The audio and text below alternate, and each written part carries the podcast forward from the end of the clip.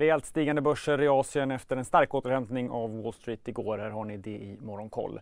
Idag också med nya restriktioner här i Sverige. Men vi börjar i USA där Wall Street alltså återhämtade sig efter att ha öppnat nedåt igår. S&P 500 steg 0,9 Nasdaq upp nästan 1,5 och den vändningen kom efter Fed-chefen Jerome Powells uttalanden under kvällen där han bland annat sa att en hög inflation är ett hot mot återhämtningen och om inflationen förblir förhöjd så är centralbanken redo att trycka på bromsen. Powell sa inget som motsvarar marknadens förväntningar om en räntehöjning redan i mars samtidigt som han beskrev det som att USA kommer sannolikt förbli i en era med väldigt låga räntor.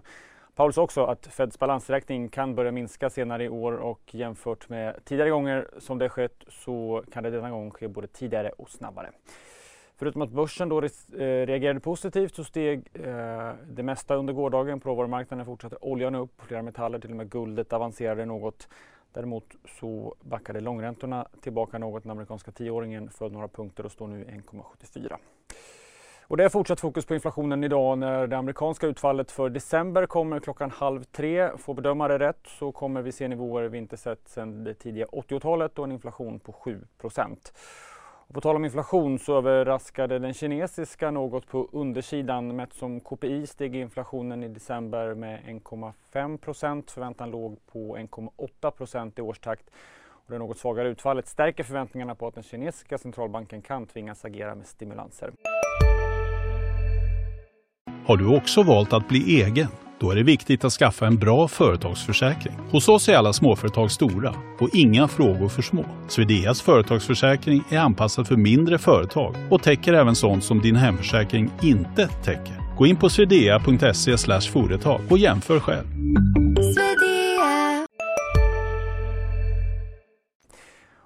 Även landets producentpriser steg mindre än väntat i decembermätningen från den nationella statistikbyrån och mindre än vad vi såg för november. PPI i ökade med drygt 10% i årstakt medan förväntan låg på drygt 11 Asiatiska börser stiger ganska kraftigt nu på morgonen. I Hongkong avancerar Hang Seng över 2% något vi inte sett på nästan en månad. Techsektorn är drivande, bland annat stiger Tencent 3% Alibaba upp nästan 5% Tokyobörsen är upp knappt 2% medan börserna i Fastlandskina är upp kring en halv procent.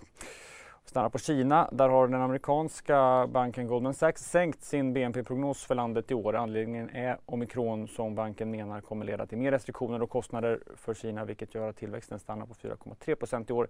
Tidigare förväntade man sig 4,8. Världshälsoorganisationen WHO tycker att det är för tidigt att klassa covid-19 som en endemi, något som lyftes från bland annat spanskt håll inom EU igår. Endemi är att likställa med eh, årlig influensa istället för nuvarande klassificering som är en pandemi. Och idag då nya restriktioner från svenskt håll. Bland annat uppmanas alla som kan att arbeta hemifrån. Det införs maxtak på 50 personer vid allmänna sammankomster om man inte har vaccinbevis. Och krogar och restauranger stänger senast klockan 11 ikväll.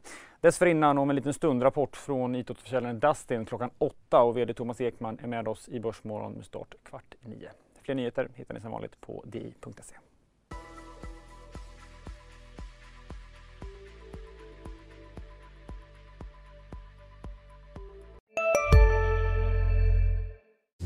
Hej, Synoptik här. Så här års är det extra viktigt att du skyddar dina ögon mot solens skadliga strålar. Därför får du just nu 50% på ett par solglasögon i din styrka när du köper glasögon hos oss på Synoptik. Boka tid och läs mer på synoptik.se. Välkommen!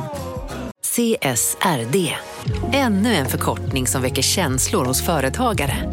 Men lugn, våra rådgivare här på PWC har koll på det som din verksamhet berörs av. Från hållbarhetslösningar och nya regelverk till affärsutveckling och ansvarsfulla AI-strategier. Välkommen till PWC.